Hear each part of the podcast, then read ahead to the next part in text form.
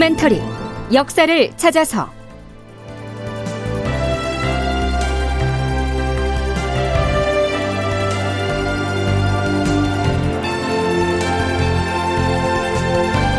제 994편 세자 책봉이냐 왕비 책봉이냐.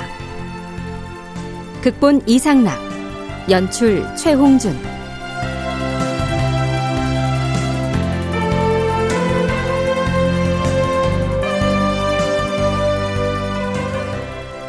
여러분 안녕하십니까 역사를 찾아서의 김석환입니다 선조 33년 6월에 중전인 의인 왕후가 세상을 떠났다는 내용은 전 시간에 이미 방송을 했었죠. 그런데 그동안 중전의 지위에 있었던 박 씨를 우리는 왜 지금 의인 왕후라고 부르는 것일까요? 그 이유는 왕비가 사망한 뒤에 시호를 의인 왕후라고 정해서 추증을 했기 때문이지요. 임금이나 왕비가 사망했을 때 영전에 바치는 이름이 시호라면 생사와는 관계없이 임금이나 또는 왕비의 덕을 기려서 올리던 칭호가 또 따로 있었습니다. 존경하다 할 때 쓰는 그 높일 존자의 존호가 그것이죠.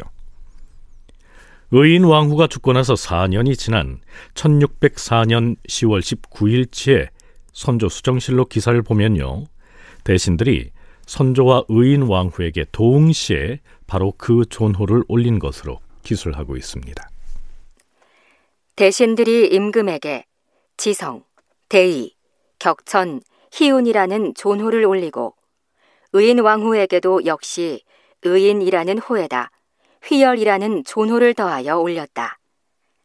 이를 기념하여 전국의 죄수들을 사면하라는 대사령을 반포하였다. 네, 대개는 임금에게 추증하는 시호나 혹은 존호는 좋은 뜻을 지닌 한자를 골라서 나열하는 식으로 짓는데요.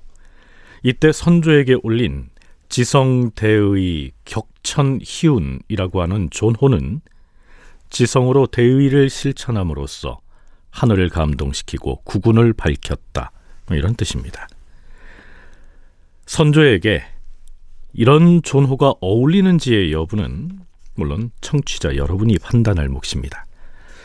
자, 그럼 대신들이 이런 존호를 올리면서 근거로 삼은 명분은 무엇이었고 당사자인 선조는 그걸 어떻게 받아들였는지 살펴보시죠. 주상 전하, 예부터 훌륭한 군주가 국가에 큰 공을 세우면 반드시 휘호를 올려서 한편으로는 종묘 사직을 받들고 한편으로는 백성들의 소망을 위로하여 싸웁니다. 우리 주상 전하께서 일심으로 사대하신 정성은 예전에도 없던 일이옵니다. 일심으로 사대했다. 뭐 선조가 한 마음으로 큰 나라인 중국을 잘 섬겨왔다. 이런 뜻입니다. 더 들어보시죠. 흉악한 외적이 중국을 침범할 계책을 세워서 무리를 이끌고 쳐들어왔을 때 우리 주상전하께서는 대의를 들어 외적의 제안을 거절하고 중국의 구원을 요청하여 황제를 감동시켜 싸웁니다. 그리하여 중국에서 군사와 군량을 크게 지원하여 나라를 다시 일으켜 세웠으니 전하께서는 만고에 없었던 별난을 당하시었으나 만고에 없었던 큰 공적을 세우셨사옵니다. 그리하여 주상전하께 휘호를 올리는 것을 잠시도 늦출 수가 없사오니 속히 예조에 명하셔서 존호를 결정하게 하시옵소서. 허허. 지금 경들이 아랫말을 들으니 눈물이 앞을 가리는구나. 어찌 이런 일이 있을 줄 알았겠는가? 사실 나는 종묘 사직에 죄를 지은 죄인이다. 전란 중에 백성들을 저버린 것이 부끄러워서 다시 왕위에 있을 수가 없는 처지였다. 그러나 결국 도망하지 못하고 지금에 이르렀으니 오직 죄인으로 차차하고 있었어야만 했다.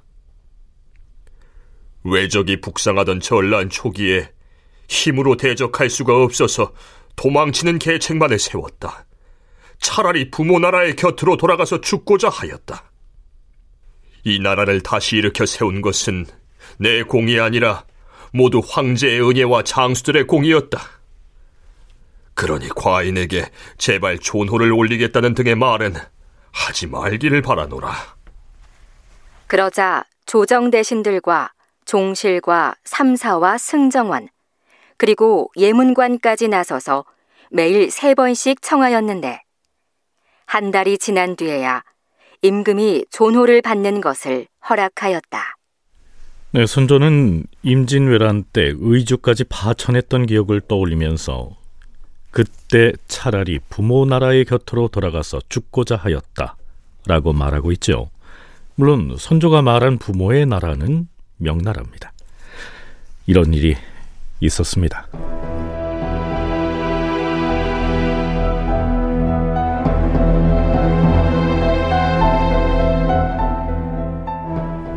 자, 의인왕후 박씨가 사망하고 나서 여전히 중궁의 자리가 비어 있었으니까요. 시간이 지남에 따라 그 자리를 채워야 한다는 논의가 일어날 만도 하죠.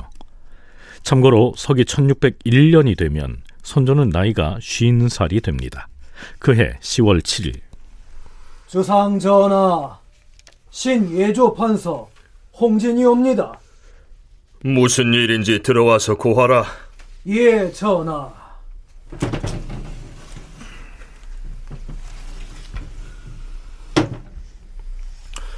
예판이 무슨 일로 편전에 들었는가? 전하, 국가의 불행이 닥쳐서 곤궁의 자리가 오래 비어 있사옵니다. 이로 인하여 전하께서 위로는 종묘를 받들고 아래로는 백성들에게 임하는 의리에 모두 결함이 있게 되었사옵니다. 하여 전하를 모시는 신들의 심정이 매우 안타깝사옵니다. 네, 참고로 곤궁의 자리가 비었다 라고 했는데요. 곤궁이란 왕후가 거처하는 궁전을 일컫습니다. 곧 중전 자리가 비었다는 얘기죠. 중국의 예기에는 3년상을 지낸 뒤에 아내를 얻을 수 있다고 실려 있사온데 우리나라의 전통 예법은 어떠한지 알 수가 없사옵니다. 선대 왕조에서는 모두 3년상이 지난 뒤에 중궁을 정하였기 때문에 의인 왕후에 대한 대상과 담제를 지내기 이전에는 감히 아를 수가 없었사오나 이제부터라도 중궁 맞을 준비를 미리 해야 할 것이옵니다. 대신들의 뜻도 그러하므로 황공하게 감히 아뢰옵니다. 대상이란 죽은 지 두 돌 만에 지내는 제사를 말하고요.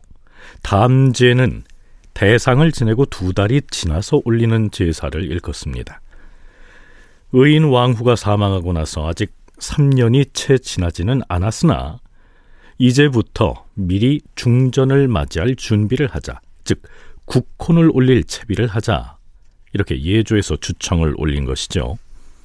이에 대한 선조의 응답은 매우 간단했습니다. 예조의 주청을 윤허한다. 중전을 맞이하고 싶다 하는 얘기죠.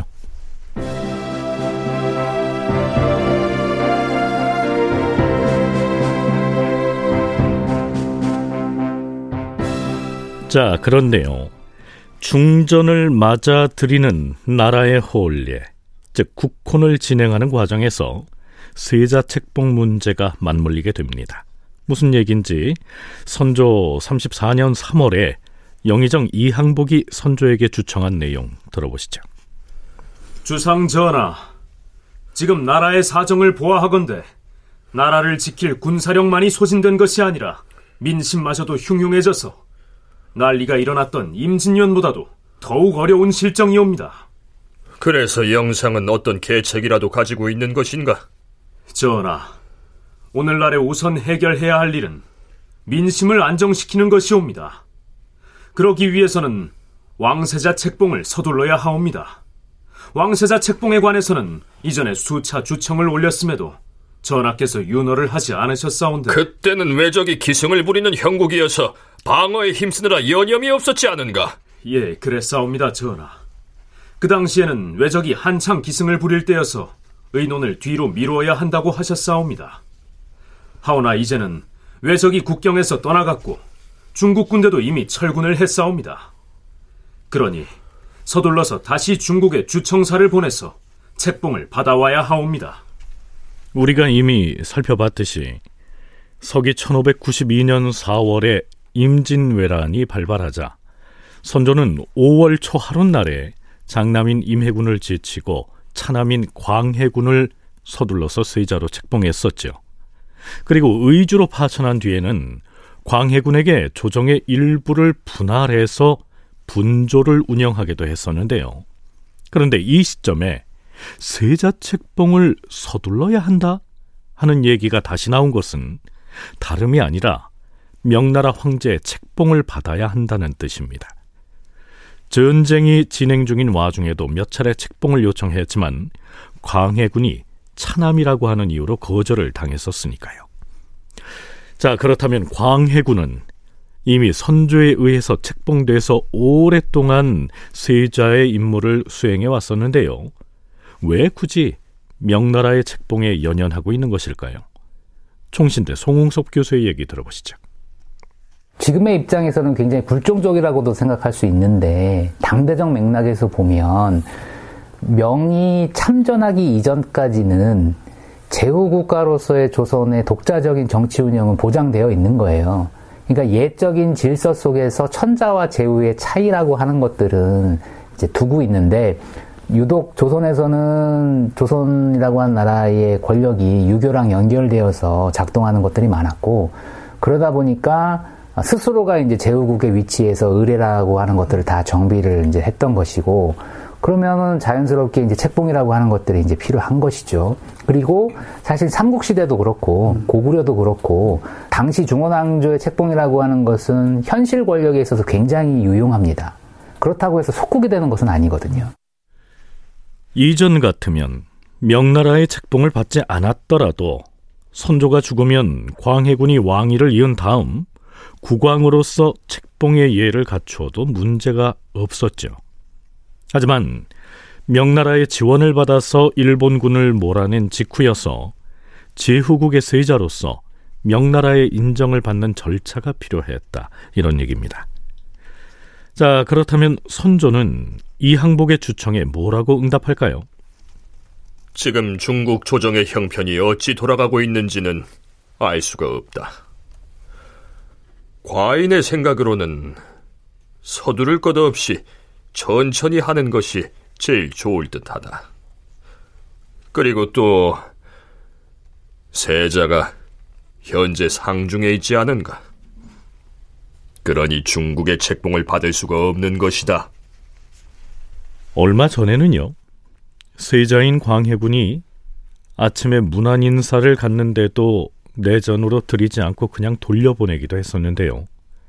상중이라고 하는 것을 이유로 선조는 중국의 세자의 책봉사절단을 보내지 말라 이렇게 못 받고 있습니다. 조금 이상하지 않습니까?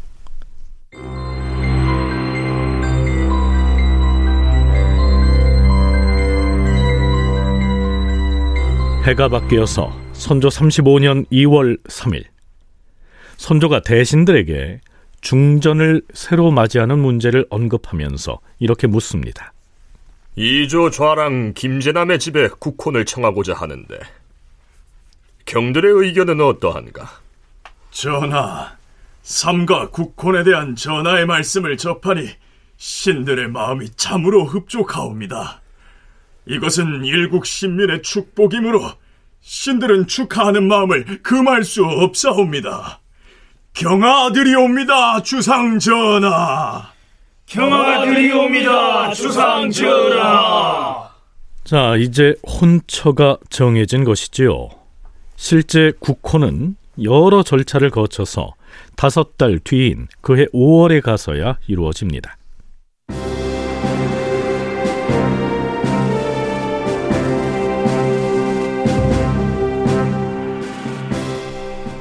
국혼의 절차가 진행 중인 상태에서도 세자인 광해군에 대한 책봉사절단을 중국에 보내야 한다는 주청은 줄기차게 이어집니다. 선조 35년 4월 14일 이때는 예조 판서가 송언신이었죠.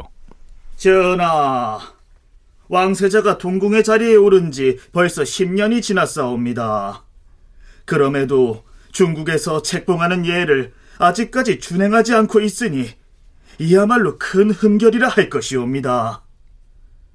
우리나라가 중국의 수차 책봉을 해줄 것을 주청하였사오나 황제의 윤허를 받지 못했사온데 그것은 어쩌면 중국에서도 황태자를 책봉하지 않았던 때문일 수도 있사옵니다.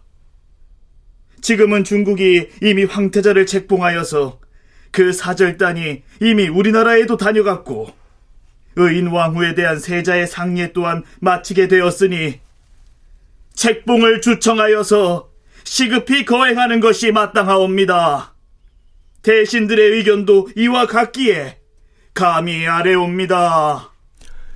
그때 마침 중국의 황제인 신종 만력제도 선조처럼 적자가 없었기 때문에 후궁이 낳은 왕자들 중에서 태자를 책봉해야 했습니다. 신종 만력제는 장자가 멀쩡히 살아 있었음에도 자신이 각별히 사랑했던 셋째 아들 주상순을 태자로 삼겠다고 하는 바람에 책봉 의례를 관장하는 명나라 조정의 예부와의 사이에서 아주 심각한 갈등이 생겼던 것이죠. 서강대 계승범 교수의 얘기 들으시겠습니다. 만력제는 첫째, 둘째 다 패스하고 셋째를 황태자 삼겠다. 예부에서는 그건 예법에 어긋난다, 안 된다. 장자를 삼아야 한다. 이렇게 해서 뭐 알력이 심한 상태인데 그때 광해군의 세자 책봉을 청하는 주청사를 보낸 거죠. 그러니까 예부에서 거절해 버린 거죠. 왜 그러냐 하면은 광해군이 둘째 아들인데 광해군의 책봉을 명나라가 승인하면 같은 논리로 셋째 아들 좋아하는 만력제의 요구를 예부가 거절할 명분을 잃어버리는 거예요. 그래갖고 전쟁 초기에 세 번 정도 보냈는데 세 번 다 같은 이유로 거절을 하죠. 뭐 이매군이 나쁜 놈이다, 좋은 놈이다 그런 문제가 아니라 명나라 내부의 문제와 공교롭게 걸린 거예요. 결국 만력제는 셋째 아들 주상순을 포기하고 장남인 주상락을 태자로 책봉합니다. 장자 계승 원칙을 받아들인 것이죠. 어찌됐든 명나라의 태자 책봉 문제가 일단락됐으니까요. 이제는 명나라 예부에서 광해군에 대한 책봉을 거절하진 않을 것이다. 이것이 예조 판서의 주장입니다.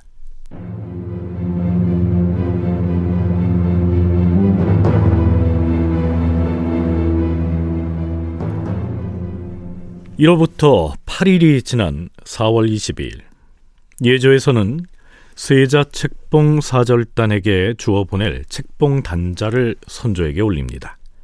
책봉 단자 이것은 책봉을 청하면서 명나라에 보낼 각종 예물 등을 적은 문서지요. 그런데요, 선조가 버럭 화를 냅니다. 이 세자 책봉 단자는 과인이 윤허하지 않을 것이니 다시 예조로 돌려보내라. 선조는 왜 이렇게 화를 내는 것일까요? 중궁의 책봉을 명나라에 먼저 주청했어야 하는 것 아닌가? 어찌 국무 없는 나라가 있겠는가? 이는 순서가 전도된 것이다. 그럼에도 예조에서는 중궁의 책봉을 주청하지 않고 세자의 책봉 단자부터 올리다니 이는 순서가 전도된 것이란 말이다. 자, 이때는 아직 혼례를 치르지도 않았는데요. 그럼에도 중전의 왕비 책봉부터 명나라에 먼저 요구하라면서 광해군에 대한 책봉 단자를 물려버린 것입니다. 선조는 내심 무슨 계산을 하고 있었을까요? 다큐멘터리 역사를 찾아서 다음 시간에 계속하겠습니다.